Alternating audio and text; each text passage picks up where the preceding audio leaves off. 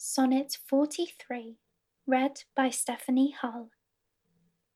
When most I wink, then do mine eyes best see, For all the day they view things unrespected; But when I sleep, in dreams they look on thee, And darkly bright are bright and dark directed.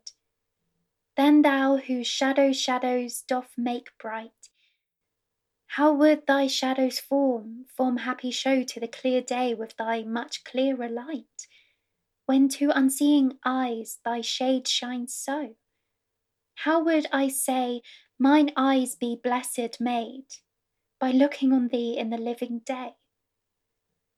When in dead night thy fair imperfect shade through heavy sleep on sightless eyes doth stay?